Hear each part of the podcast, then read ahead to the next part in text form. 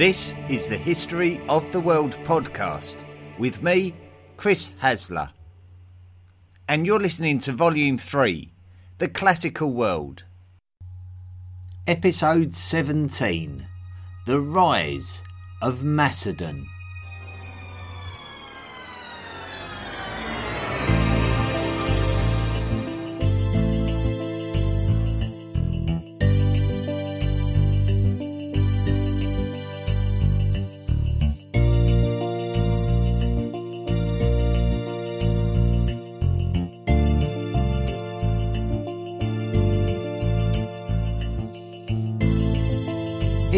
Unthinkable when you look back to the 5th century BCE that after 371 BCE, the main power of Greece would be neither Athens or Sparta, as both nations had dominated Greek politics for as long as anyone could remember and for as long as the Greek alphabet had been in use. Now it was the Thebans who were the ones who commanded the respect of their neighbours after the incredible defeat of Sparta at the Battle of Leuctra. The Peloponnesian League had been disassembled and the Messenian Helots had been freed. However, time and time again we see that the outstanding success of a nation is often attributed to the strong leadership of an individual. The Akkadian Empire under Sargon the Great, the Babylonian Empire under Hammurabi, the Egyptian Empire under Ramesses II, the Persian Empire under Cyrus the Great, the Athenian Empire under Pericles. The success of Thebes can be attributed to a period of leadership under one man who was called Epaminondas. Epaminondas seemed to be a man who understood that victory at one military exchange was not enough when attempting to position your nation in a position of greatness. And so we can recognise that same insatiable desire to consolidate and improve Thebes by continuing to campaign against Theban rivals and commissioning building projects to strengthen the national infrastructure. Epaminondas would ensure that Theban influence was strong in the Peloponnese by supporting the Arcadians, who were always under Spartan hegemony previously.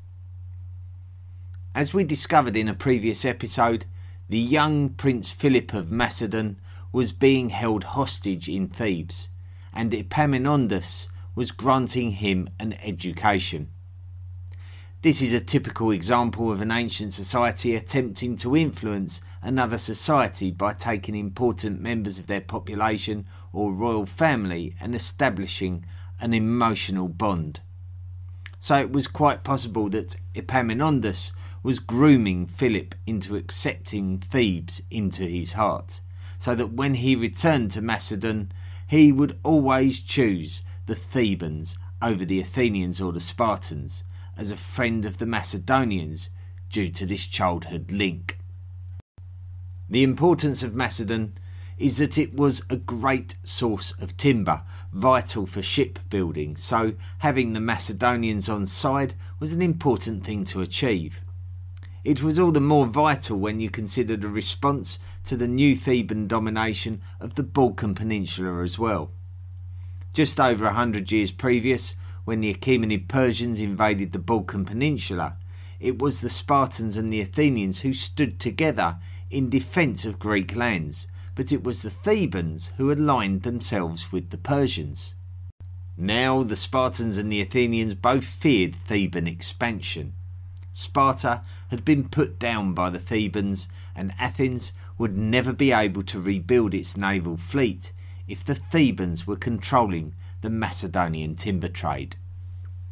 So the Spartans and the Athenians decided that now was the time to renew their alliance over a hundred years after they turned their backs on each other following the Persian invasions. Once again, they would need to stick together to combat a common enemy in Thebes. Thebes would rally their allies in the Arcadian League and the two would meet in the Battle of Mantinea in 362 BCE. the Thebans would resist the attack of Sparta and Athens, preventing their victory. But many Theban leaders were killed, including Epaminondas, the great Theban leader himself. The aftermath would indicate that this battle must have been huge. The Spartans and the Athenians returned to their home cities to continue a comparatively humble existence. The Thebans would never be the same again after losing their great leader Epaminondas.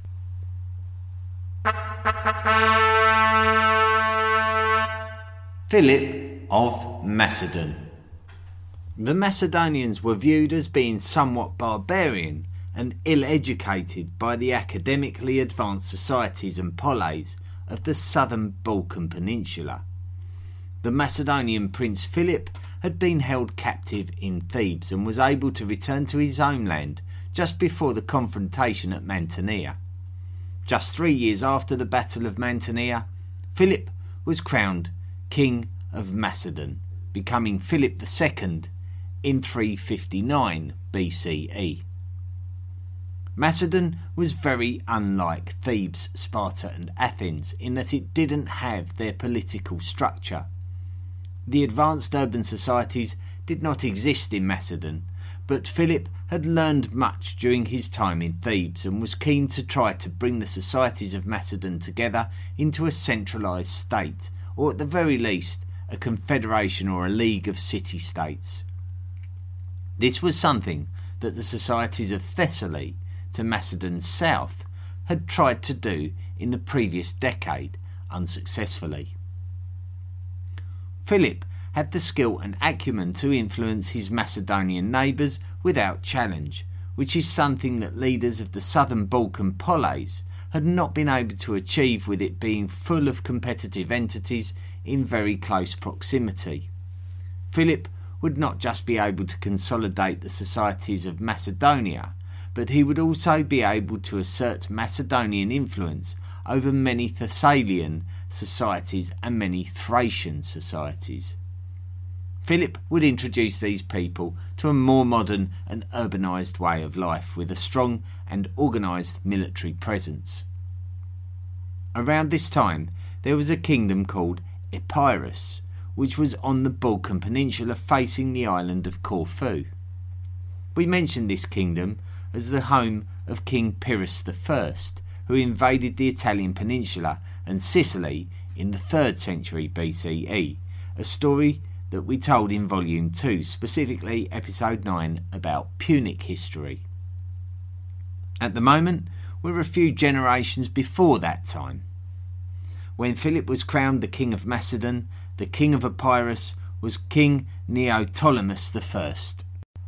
With Philip now attempting to gain as much influence as possible over the lands and neighbouring lands of Macedonia, he would look for a marital alliance with the Epirotes. King Neoptolemus had a daughter called Olympias, and she would marry King Philip II of Macedon, cementing an alliance between the two kingdoms. Incidentally, Olympias would become the fourth of Philip's seven wives in a time when multiple marriages were quite regular for a monarch. In 356 BCE, Olympias would bear Philip a son called Alexander. In the south, things remained unsettled as the Thebans were still warring with the alliance of Sparta and Athens. Thebes had been closely linked to the Delphic Amphictyonic League, which was an association of societies who were loyal to the religious centre of Delphi, the home of the Oracle of Delphi. Many Thessalian societies would become embroiled in the conflict on the side of the Delphic Amphictyonic League, and this would inevitably draw Philip in as he had vested interests in Thessalian politics as the archon of the Thessalian League. Now, the relationship between Philip and Athens was worse than ever. Because not only had Philip taken control of many of the Athenian trading opportunities that they had previously enjoyed when they were a great power, but now Philip was directly opposing them on the side of the Athenian opponents of the Third Sacred War. By 346 BCE, the Athenians and their allies understood that they were not going to be able to defeat Philip and his allies, and so they sought a peace agreement. However, Philip had the upper hand and appeared keen to consolidate a position of power, and while the peace negotiations were taking place, Philip would take control of the strategically important city of Thermopylae, which we learned about back in episode 11 as the city which stood by a mountain pass which protected the lands of the southern Balkan Peninsula from northern invasion. It was around this point that Philip would send for Aristotle, the famous polymath, who was at the time based on the island of Lesbos, to educate his adolescent son, Alexander. So the Athenians now had no position of power against Philip, and Philip would actually start to extend his influence over Thracian lands, which threatened Athenian interests in and beyond the Hellespont. Although there was supposed to be a peace treaty between Philip and Athens, there was still an anxiety about Philip's behaviour in Greek lands, and especially in Athens, who simply saw Philip as someone gradually taking more and more power out of everyone else's hands. The modern city of Istanbul stands on the Bosporus, which is a strait of water which leads to the Black Sea. In order to reach the Bosporus by sea from Greece, you would need to travel through the Hellespont and across a small body of water called the Propontis, the modern Sea of Marmara. The modern city of Istanbul was probably established during archaic Greek times and was called Byzantium. Byzantium was another highly strategically placed city due to its location on the Bosporus. Philip would besiege Byzantium, and the Athenians could not just sit and allow this to happen. Athens allied itself with Byzantium and would effectively and actively oppose Philip and Macedonia by doing so. Philip had to make Athens pay for their opposition, and so Philip would send an army south expecting assistance from the Thebans. However, the Thebans had recognised by now that the Macedonians were now a very real threat to the autonomy of all Greek speaking people and decided that they too would oppose their former allies and stand alongside the Athenians against the Macedonians. So, an incredibly vital confrontation was inevitable, and it could prove to be the most consequential battle of Greek history, considering the sheer strength that the Macedonians had accrued, versus the remnants of the battle weary polis of the southern Balkan Peninsula, which had been battling each other for the last 150 years. Philip and his son Alexander would lead an army south where they would meet the allied forces of Thebes and Athens along with many others at what would become the Battle of Chaeronea in August 338 BCE. Alexander was now an 18 year old man, and in typical fashion as a potential heir to the throne, was one of the army commanders. Chaeronea was further south than Thermopylae, in the heart of Boeotian lands. In short, Philip's Macedonians would defeat the alliance of Thebes and Athens, and this would effectively end opposition to Macedon. The polis of southern Greece were exhausted, and Greece would be changed irreversibly. Philip would establish a new Hellenic League of Nations that would promise freedoms to the polis of Greece, such as Thebes and Athens. In reality, Philip wanted to establish hegemony over the polis, effectively disbanding the traditional Greek model of the polis in favour of a Macedonian imperial setup, which would pool the resources of the Greek lands together not least of all to feed the imperial ambitions of Philip against his next target, the Achaemenid Persians. Now, it is definitely worth looking at what this meant to Greece, and we can represent two philosophies through two different characters.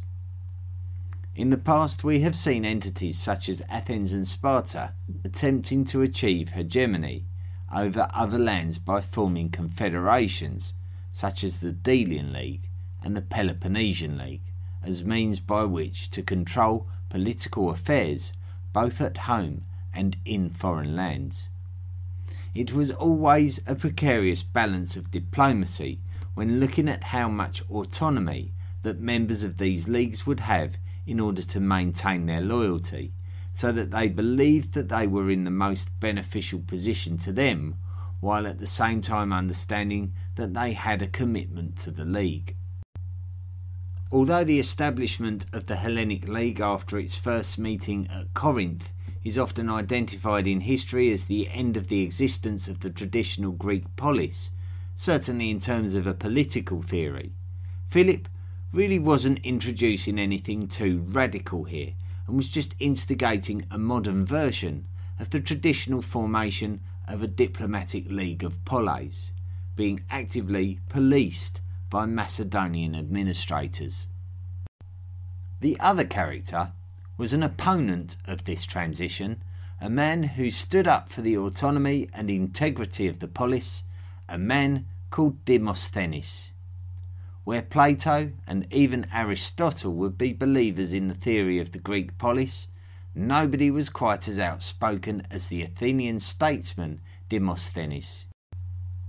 Demosthenes hated Philip's ambitions to establish a hegemony over the Greek polis, believing that the Athenian citizens should stand up for that which they have collectively achieved over generations by bringing Athens into the modern age as a complex and well structured and organised self sufficient city state.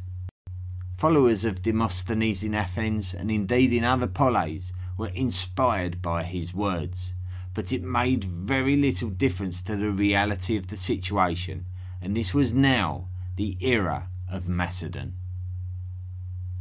Philip always held anti Persian sentiments possibly dreaming of the glory of a meaningful victory against the Achaemenid Persians. He had always entertained Persian exiles and possibly even gained knowledge from them, but harbouring your enemy's exiles wasn't an unusual practice in these times. Philip knew that he would gain even more power by befriending the Greek speaking societies of Anatolia, such as the Ionians, who had always been in the middle of political differences between the Balkan poleis and the Persians. If the Ionians were liberated from their Persian overlords, they would surely support Philip's ambitions, confident that they would be able to celebrate their Greek cultural heritage without Persian interference. What happened next was unforeseen. The capital of Macedonia was a city called Pella. It was where Aristotle travelled to when he tutored Philip's son Alexander. Alexander's parents, Philip II of Macedon and Olympias of Epirus, would have one other child together, and her name was Cleopatra. Now, this is where the story gets a little bit fun. So strap yourself in and listen very carefully, as you may need to go back and listen again if you don't get it the first time around. Cleopatra would be betrothed to her own mother's brother, a man called Alexander, and a man who shared the same name as her own brother. The wedding was planned to take place in the Macedonian capital of Pella, so it was a further bond between Macedonia and Epirus. So Cleopatra of Macedon was married to Alexander of Epirus in the year 336 BCE in a huge ceremony that attracted many Greek dignitaries. The wedding celebrations would move to the city of Aegae, where there was a theatre. The theatre was a circular construction surrounding a stage called an orchestra. The raised wedge shaped cunei seating area surrounded the orchestra, creating a semicircular theatron for which people could sit and watch the performances. These kinds of theatres were a common construction in classical times, and such constructions certainly date back to the second millennium BCE Minoan societies at places such as Festos, which we mentioned back in Volume 2 during episode 23, our episode about the Minoans, as the palace site where the mysterious Phaistos disc was excavated. The Macedonian king would normally be accompanied by seven somatophylakes, who essentially were royal bodyguards.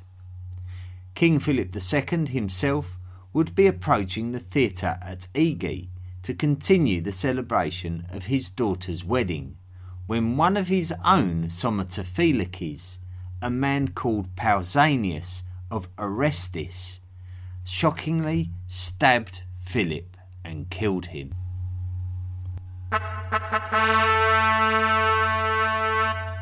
The death of Philip II. The death of Philip II of Macedon is quite mysterious. The assailant, Pausanias, reportedly fled the scene, pursued by three friends of Philip's son, Alexander, who caught up with him and killed him. As we already know, homosexuality, particularly among the upper classes of society appears to have been treated as the norm in many Greek speaking societies. Pausanias was actually a former lover of King Philip II, but he was not just Philip's lover, but he was Philip's jilted lover. It is also possible that Pausanias was appointed as a somatophylax to pacify him after a sexual crime was committed against him by one of Philip's own courtiers. Everything just described would sound like enough of a motive for Pausanias to want to murder King Philip, so we could just move on. However, there is the small matter of King Philip's own wife, Olympias, mother of Alexander, creating a great memorial for Pausanias. Now, this seems incredibly strange considering that there appears to be no connection between Olympias and Pausanias. However, Philip's successor was his son by Olympias, Alexander, and Alexander showed a ruthless streak towards any potential rivals to his power, right from the very start of his reign. So let's have a look at this situation from an alternative perspective.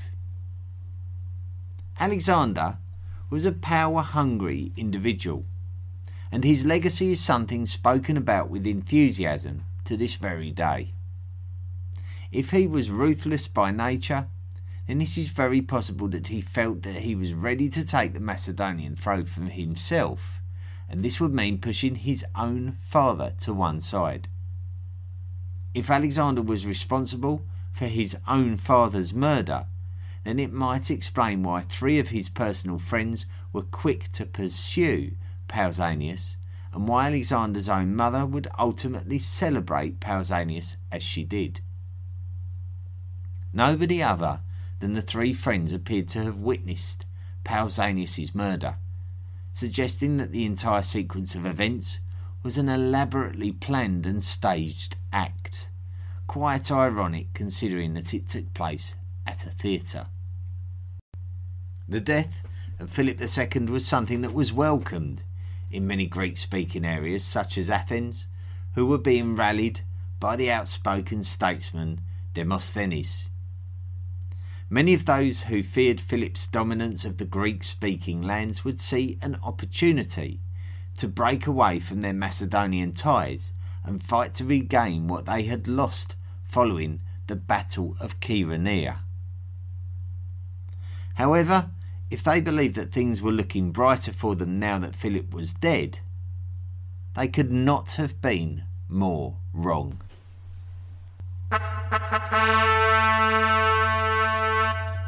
Alexander Proclamation of Alexander as the new King Alexander III of Macedon was performed swiftly. Now, such was the impact that Alexander would have in such a short time, completely reshaping the entire map of the Near East, that we will devote an entire podcast episode to him next week. However, we need to establish what happened in order to propel Alexander into historical immortality. At this point, the poleis of the southern Balkan Peninsula must have been quite excited to hear of Philip's death, as he was the man who had cast his mighty shadow over all of the Greek speaking peoples for the last few years. However, Alexander was wise to this unrest and decided to head south to deal with it. Rebellion was to be expected. Alexander moved quickly to deal with this, using a combination of military and diplomatic means. His quick wits enabled him to get the Thessalians on his side after their initial resistance, and this would add some important elements to Alexander's army. Alexander would then consolidate his father's position of influence over the Delphic Amphictyonic League, and so despite Demosthenes' resistance to Macedonian overrule, Athens realised that there was absolutely no value in defying Alexander. The Thebans were far more reluctant to cooperate. A time when the Thebans were the dominant Greek speaking peoples was something in living memory, so they had been itching to challenge the new young king of Macedon. Alexander had attempted to work with the Thebans to find a solution, but it was apparent that the Thebans were not prepared to accept their role.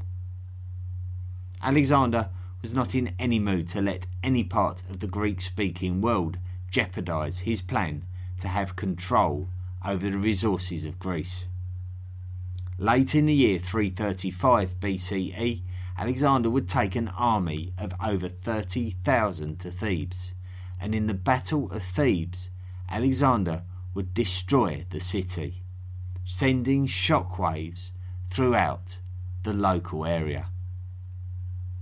The male population would be slaughtered, and the remainder were consigned to slavery, while the city itself was razed to the ground.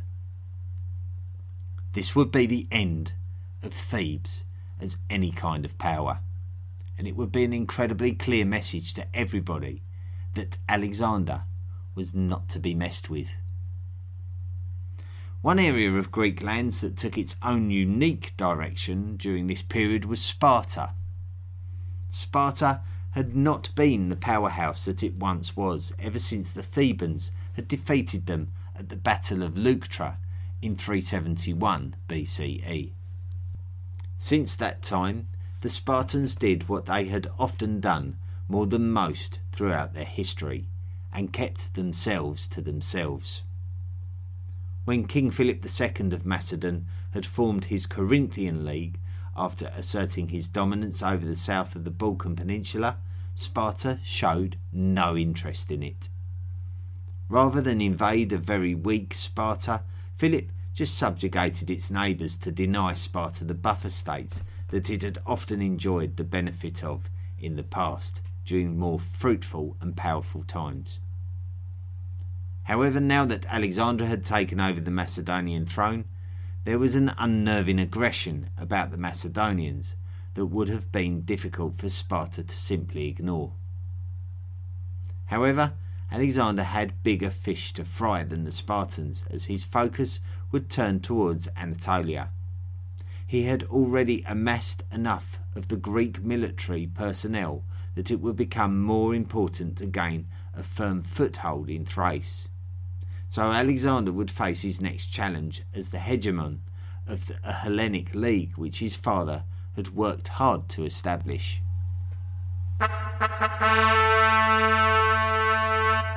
The Rise of Macedon Now, I'm going to stop the story there for two reasons. Firstly, I would like to focus on the next stages of Macedonian conquest over the course of the next episodes by looking more closely at the character and life of Alexander III of Macedon and the key battles of that conquest. We have also told the next part of this story already back in episode 2, albeit from the Achaemenid Persian perspective. I think it is quite interesting to see how the Macedonians were able to go from a bunch of barbarians to the effective rulers of Greece within the space of 25 years. I think to get a good perspective, you have to look at the wider picture. If we go back 100 years from the ascension of Alexander the Great, then this was a time of a great rivalry between Sparta and Athens, the two great rivals of the Greek speaking world, who all others would look up to. 100 years before this, Sparta and Athens were the two entities who were making the most progress. However, this was also a time when petty local rivalries and civil disputes were the major news headlines, so to speak. After the world changing invasions of the Persians, the Greek speaking lands, and especially those of Sparta and Athens, would have surely felt an air of invincibility about themselves, and they would have felt militarily confident to the point where they were not even intimidated by going to war with each other. Spartan and Athenian leaders alike would have been keen to emulate the great military forefathers who defeated the mighty Persians and may have been a little bit reckless with their resources. As the Spartans and the Athenians gradually depleted their own and each other's resources, so other small polis such as Thebes and Corinth were able to compete for power against their larger neighbours. However, with so many competitive poleis within such close proximity to each other, more and more resources were being used to bolster each polis's position. Two things occurred at around this time. Places such as Thessaly, Macedon, and Thrace started becoming places whose resources were becoming more valuable as the resources of the southern Balkan poleis were being exhausted. However, because the Macedonian tribes were not truly united as one, the comparatively politically stable poleis of the south could easily manipulate them. The Thebans made the fatal error when they decided to use the Macedonian royal prince Philip as a political hostage in order to keep the Macedonians on their side. By educating Philip as a hostage, the Thebans may have thought that they were instilling Theban loyalty into Philip's psyche, but they were actually educating a Macedonian prince in the successful methods of polis politics. Philip took this knowledge back to Macedonia and built the powerful kingdom of Macedon that would become a major player in Greek history off the back of this knowledge. So the irony was that even though the intricacies of polis infrastructure gave Philip the ability to build a strong Macedonian identity, it was the vulnerability of the polis structure and the fact that it naturally encouraged individual cities to compete for resources that led to its ultimate downfall. By the time Alexander came to the throne, he was able to bully the Poleis because he had been able to build the military prowess of a traditional nation state similar to the Persians. The difference was that Macedonia was able to invade the Poleis from a relatively close hub, and that the Poleis had exhausted each other to a point where they were unable to resist the Macedonians the Macedonians had been allowed to advance their culture unchallenged and very rapidly, and this was thanks to Philip II. Their new Hellenistic culture rendered the polis system as an outdated system, and a new future had arrived for the Greek speakers. Next time, we are going to look at the incredible, world changing lifetime of the outstanding son of King Philip II, the new king, Alexander III, who would be known to history as Alexander the Great.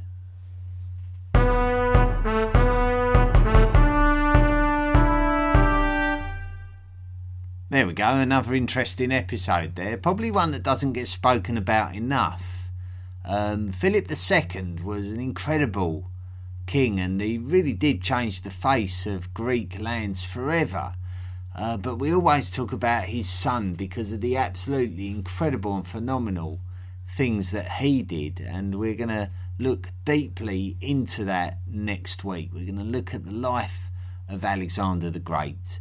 But uh, for this week, we celebrated Philip II of Macedon and that incredible achievement of actually subjugating pretty much all of the Greek polis. So, incredible work.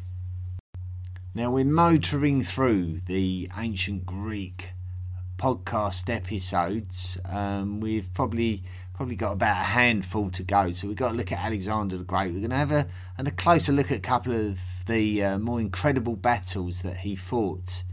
Uh, and then we just need to look at the aftermath, uh, what was left behind in the wake of Alexander the Great uh, when everything uh, was finished uh, with his lifetime and his conquests, that new Hellenistic culture and and what became of those lands that he conquered. So, uh, without giving too much away, um, we're going to find that out over the course of the next sort of five, six episodes of the History of the World podcast. Then um, it will be time to look at ancient Rome. But before we do that, we're going to um, have a couple of special episodes, and uh, it's going to be a complete detour from what we're um, what we're currently doing. And uh, the reason for that, we're going to do something we've never done before. Um, particular patrons of the History of the World podcast, uh, when they accrue a certain amount, they can commission special episodes of their choice. And um, a couple of people have already qualified um, for that privilege. And um, there might be one more as well. I'm not sure. We'll, have to wait and see what happens. But certainly, we're going to have episodes that take us to the early modern world and uh, probably to the medieval world as well. So, um, so we're going to be jumping around a little bit before we go to Rome. So that should be interesting. That should be very interesting, quite exciting. Uh, to be jumping into a completely different area of the world and a completely different era. Uh, so, looking forward to that. Talking of uh, patrons, um, anyone who does sign up uh, to be a patron at the Patreon website by going to the History of the World podcast.com, History of the World podcast.com. I got that right, I think. Yeah, click on the Patreon link and it takes you through to the Patreon site. Uh, those people who sign up to make monthly donations become lifelong members of the History of the World podcast Illuminati. And I'm pleased to say that this week we have a new member of the History of the World podcast Illuminati. His name is Mark Shea. So thank you very much, Mark Shea, and welcome to the History of the World podcast Illuminati. Now, we don't have a lot to report back to you on this week. It's been a very unusual week, and um, I can only really report um, from the UK, uh, where we're currently um, stuck at home, all of us, um, just making sure that we keep the spread of this uh, pandemic uh, down to an absolute minimum. And as such, I think uh, many people are not commuting, and um, therefore they're sort of missing out on their podcast time. So um, maybe um, people will have to do a bit of catching up once the world goes back to normal. Um, but in the meantime, don't be shy to send me a message and uh, get uh, get stuck into some of the interactive stuff on the website. If you go to the uh, interact section. There's stuff to do there. There's a discussion forum. You can visit our social media pages. So come along and, and excite some debate. And um, as ever, I'm always looking forward to hearing from you. Um, I have received a couple of emails this week, but I'm going to leave them until next week. Um, uh, some of them allude to uh, reports that I would most like to um, post on the on the social media pages for everyone to enjoy. So um, I'll tell you a little bit more about them next week, but look out on the social media pages and I shall post the links on there. Anyway, that's it for this week. Next week is a big week. We look at the life of Alexander the Great. And until we meet again, take care of yourselves, take care of each other, do the right thing, be responsible in this strange time, do the responsible thing, stay at home, stay safe, keep your hands clean, and be careful. And uh, we'll meet up again this time next week. So take care and see you again. Do you want more from the History of the World podcast? Then visit our website, historyoftheworldpodcast.com. You can join our discussion forum and find us on social media. Support the podcast for as little as $1 per month by clicking the Patreon link. Email the show at historyoftheworldpodcast at mail.com. The best ones will be read out. Be sure to rate and review the show wherever you listen to us.